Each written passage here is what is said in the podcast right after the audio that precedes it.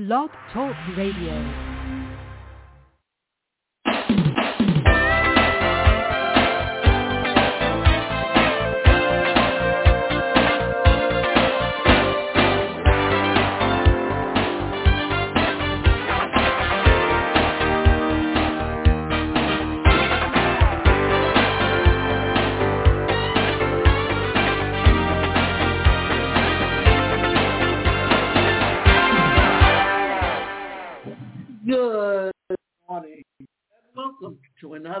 Episode of Live Without Limits. Reach personal success on a daily basis. I'm your host, David Shinsky, and today we're going to dive into the captivating world of releasing sorrow and grief. So join me as we explore the profound impact that sorrow has on shaping our grief and how we can bridge the gap between the two. And today's presentation is titled Seven Practical Ways to Help You Release Sorrow and Grief. First, I'd like to talk about Elisabeth Kubler-Ross's book, The Five Stages of Grief, because this is something that I think everyone goes through.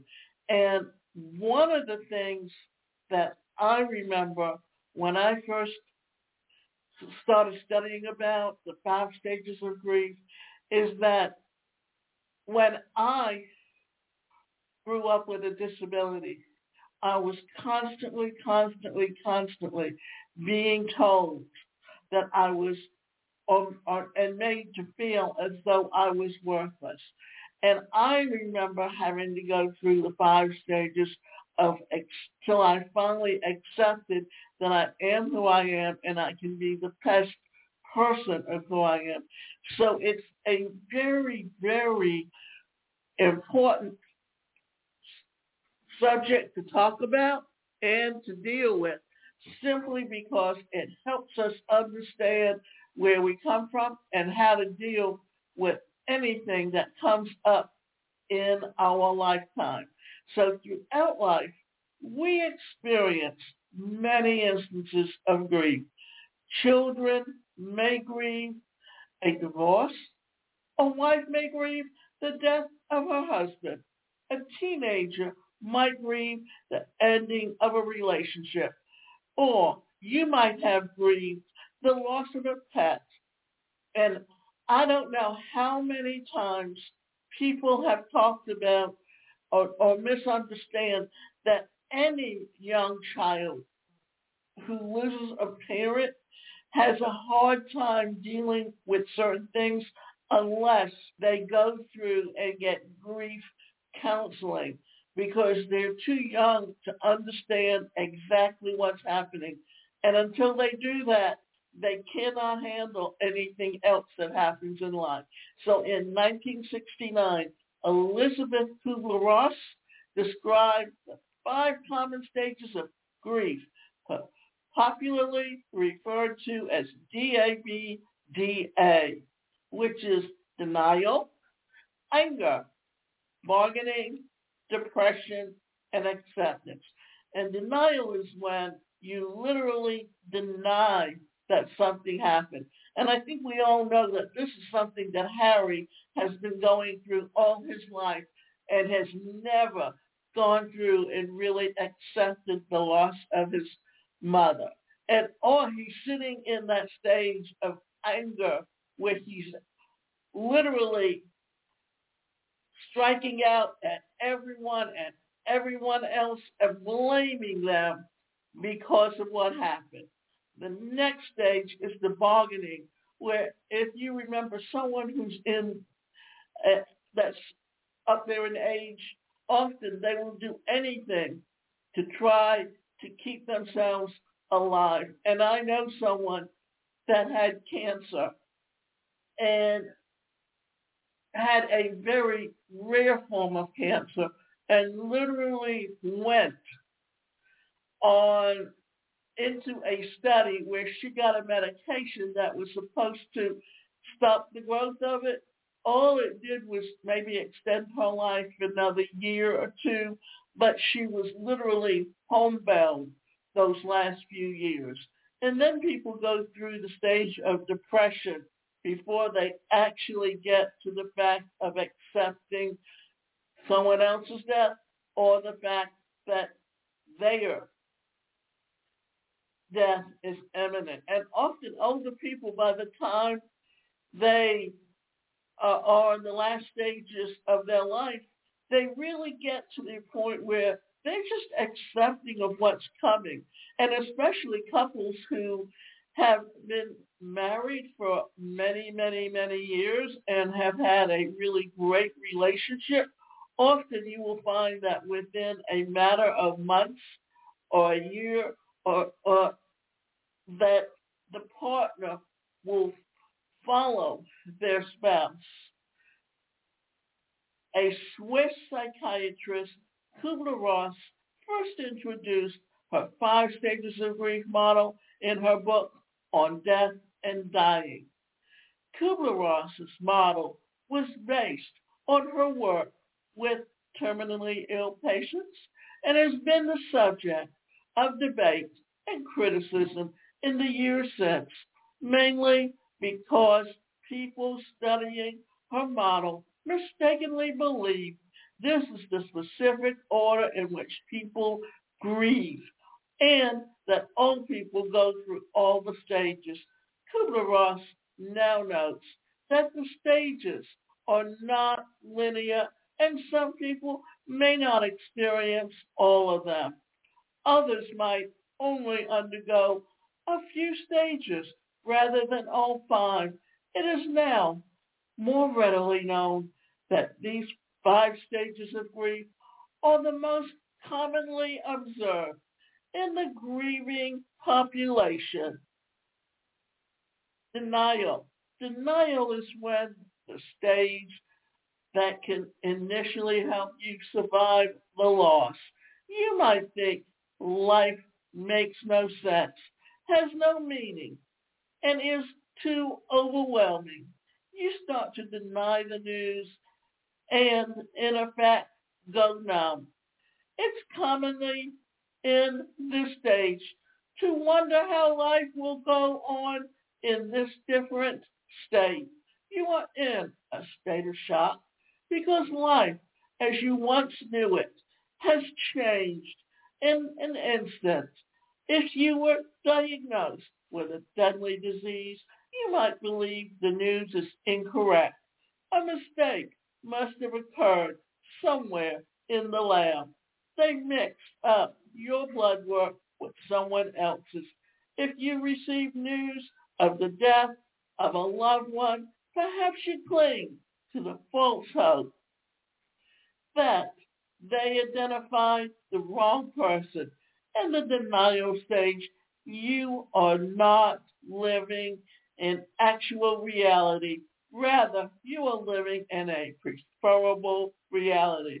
Now, I'm going to talk about this simply because it, it's it it really fits in here. And if you remember in some of his little uh, interviews, Prince Harry has often said how he he literally, when he heard his mother passed away, that he was really in the denial stage because what he was doing was he didn't want to accept what was being said and he turned to drugs and alcohol and other things out as many of us have seen so publicly just because he did not want to accept the loss of his mother.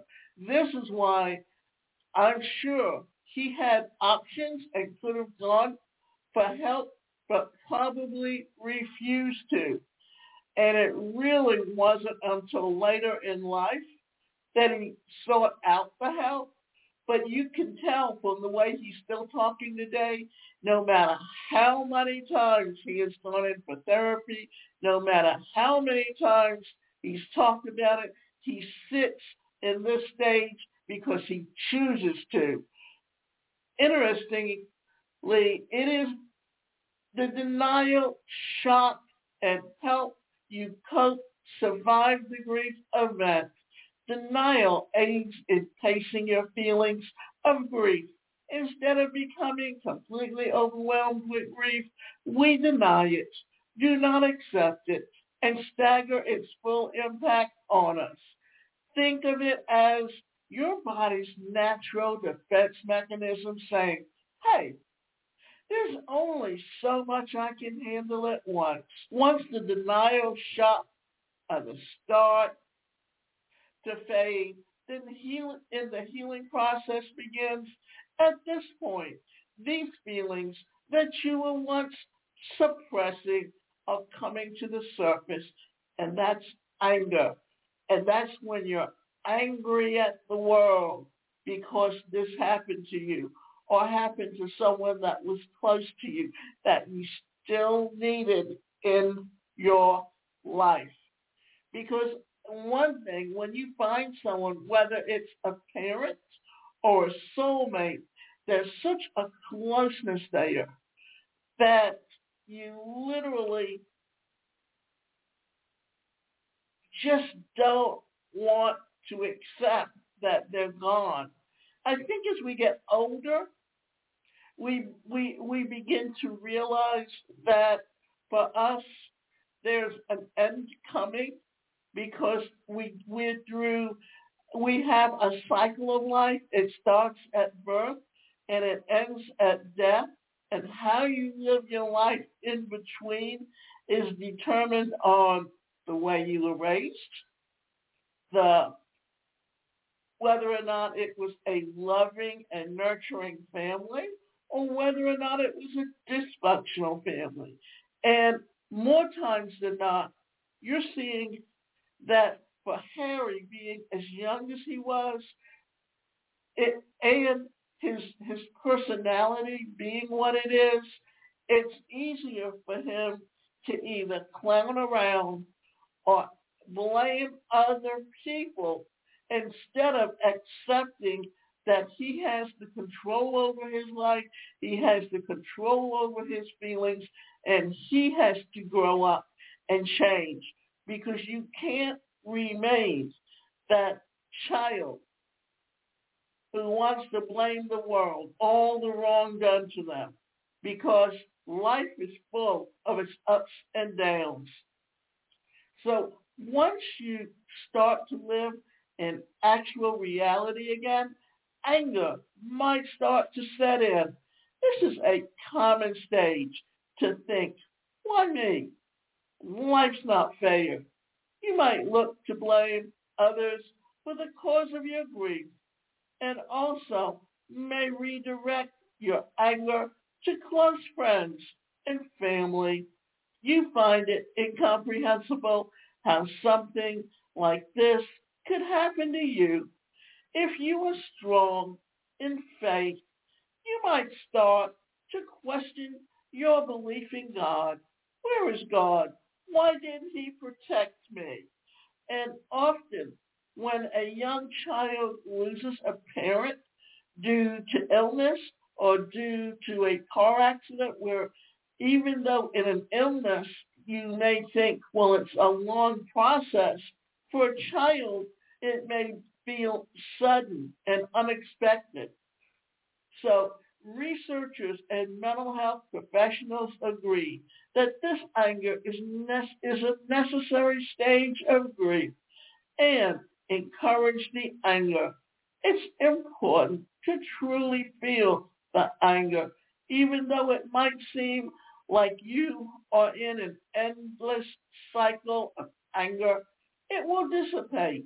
And the more you truly feel that the anger, the more quickly it will dissipate and the more quickly you will heal. It is not healthy to suppress your feelings of anger if it is a natural response and perhaps arguably a necessary one. Now, here's the thing. We've seen this in Harry where he's blaming everyone else. But And he very well may have been coming out of this and finally accepting it and living in the world and, and understanding how his, his life could have meaning to it. But he happened to meet someone that herself has her own issues and she has put them right back into all these stages of death and dying, only he seems to be stuck in the stage of anger. So however we, while suppressing anger is not advised, neither is letting it control you. It's important to seek help from a trained counselor or therapist if you're struggling with the processing of your anger in everyday life. We are normally told to control our anger towards situations and towards others. When you experience grief, events, you might feel disconnected from reality, that you have no grounding anymore. Your life has shattered, and that's nothing solid to hold on to. Think of anger as a strength to bind you in reality, you might feel deserted or abandoned during a grief event. That no one is there for you or alone. And this in this world, the direction of anger towards something or somebody is what might bridge you back to reality and connect you to people again. It is a thing. It is something to grasp onto, a natural step in the healing. The next stage is bargaining. When something happens, have you ever found yourself making a deal with God? Please, God, if you heal my husband, I will strive to be the best wife I can ever be and never complain again. This is bargaining. In a way, this stage is a false hope. You might falsely make yourself believe that you can avoid the grief through the type of negotiation. If you change this, I'll change that. If you were so desperate to get your life back to how it was before, the grief event, you were willingly to make a major life change in an attempt toward normality. Now, how many times in the movies have you seen where spouses have been called to the hospital and they and they've heard where their partner was dying and you would just hear them start bargaining with God to please keep them alive. And if they keep them alive, this is what they will do. It's a common feeling and a common way of dealing with life and death. Guilt is a common wingman.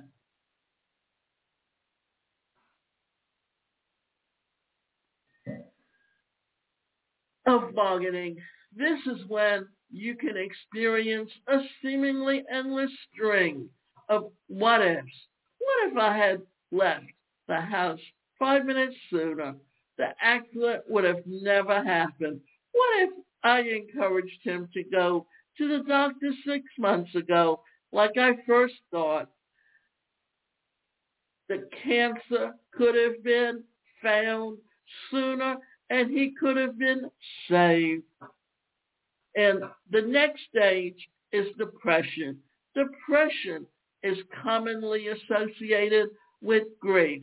It can be a reaction to the emptiness that we feel when we're living in reality and realize that the person or situation is gone or over. In this stage, you might withdraw from life, feel numb, live in a fog and not want to get out of bed. the world might seem too much and too overwhelming for you to face. You might not want to be around others or feel like talking and you might feel helpless. You might even experience suicidal thoughts thinking, what's the point of going on? And this is because when you get into that state of depression, life has no meaning. And when life has no meaning to you, you would rather be gone. I can tell you this much. I have a sister that's deaf, and she was made so dependent on my mother that, and my mother's been gone 11 years. She has gotten to the point that she doesn't even know how to get up, to take a bath, to make breakfast, to have a routine. The first thing she does is she goes back to bed because she doesn't know what else to do with herself. We have to learn to make a life for ourselves in spite of what's going on around us. And I know it's hard. And when you're talking about the, the, the stages of death and dying, yes, there is a point where you have to get to the acceptance stage. And this is the last stage of grief that was identified by Kubler-Ross as acceptance, not in the sense of, it's okay, my husband died, but rather, my husband died, but I'm going to be okay. In this stage, your emotions may begin to stabilize. You re-enter reality. You come to terms with the fact that the new reality is your partner in never coming back or that you are going to succumb to your illness. It's not a good thing, but it's something that you can make or move forward from. It is definitely a time of readjustment and adjustment. There are good days and there are bad days. And then there are good days again. In this stage, it does not mean you'll never have another bad day where you're uncontrollably sad, but the good days tend to outnumber the bad ones. So in this stage, you may lift from your fog to engage with friends again and might even make new relationships as time goes on. You understand that your loved one can never be replaced, but you move, grow, and evolve into your new reality. Grief and loss take on many forms. It can also appear when you least expect it such as when you finally think you've processed what has happened. At other times, it may feel heavy, like a crushing weight that you can't quite crawl out from under. In fact, processing grief can take significant time and various rituals.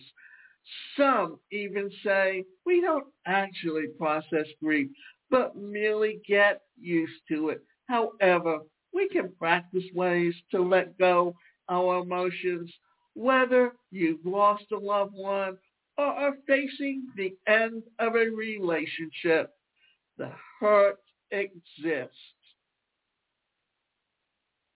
It's real. And for some time, we may feel as though we need to hold on to it for fear of more loss and hurt.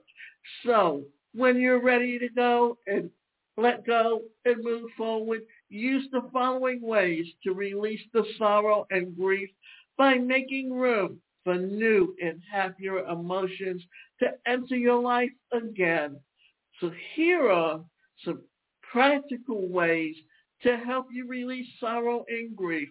Write a letter. This could be to your ex or to the one who is gone. This can offer a safe and private space to pour out your emotions. So take time, write anything that comes to mind, whether that includes regrets or the unknown or how to move forward without them. Bury it, literally and figuratively. Okay, this may feel a little woo-woo, yet this practice offers a symbolic way to let go.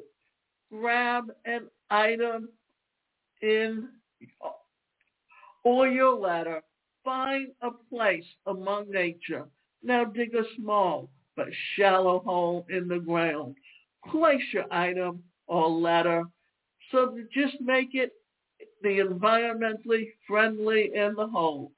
Here you can choose to say a few words such as, I've carried the weight for too long and I'm ready to let it go.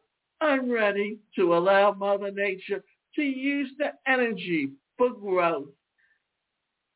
You can either burn the item or you can bury it. Give yourself permission to feel. Many of us try to fight our emotions, especially when they are negative. But what if this time you gave yourself permission to feel it? What if you allowed yourself to cry until you couldn't anymore? Surprisingly, this can be very cathartic, offering some release and some reprieve from the heavy weight of loss and grief that you might be feeling. Be patient. Time is your friend. While we can't change the past, we can learn to take the time as it goes on to feel better that practicing patience with ourselves is the best way to go because pain can be healthy and healthy pain means allowing the emotions to come up as time goes on and not suppress them. So say goodbye on perhaps the time that didn't allow for a proper farewell, or maybe you just wanted more time. So much was left unsaid. While funerals offer a public place to say goodbye, you can also do it in your own time. Writing a letter, as we said about earlier, we can very accept be in the healing stage. Just spending time talking to the person from your heart when you are alone. And this is part of the healing. What would you say? What are you wanting them to know? What would make you feel even more slightly better being able to express it to them? So it is completely natural response to loss, whether the loss was my choice or not. The truth is that grief can feel overwhelming, make us want to push it away. However, this is often only makes it more pronounced, echoing in other parts of our lives or actions instead of feeling our way through it is the best way to heal. So grief, I've learned, is really just love. It's all love that you want to give, but cannot. All the unspent love gathers in the corners of your eyes, the lump in your throat, and in the hollow part of your chest. Grief is just the love with no place to go. And we don't realize just how important it is that in many ways that we feel is real. And remember, you can go to my website, and that website is the number one personalcareercoach.com, and you can get and sign up for either group or individual coaching.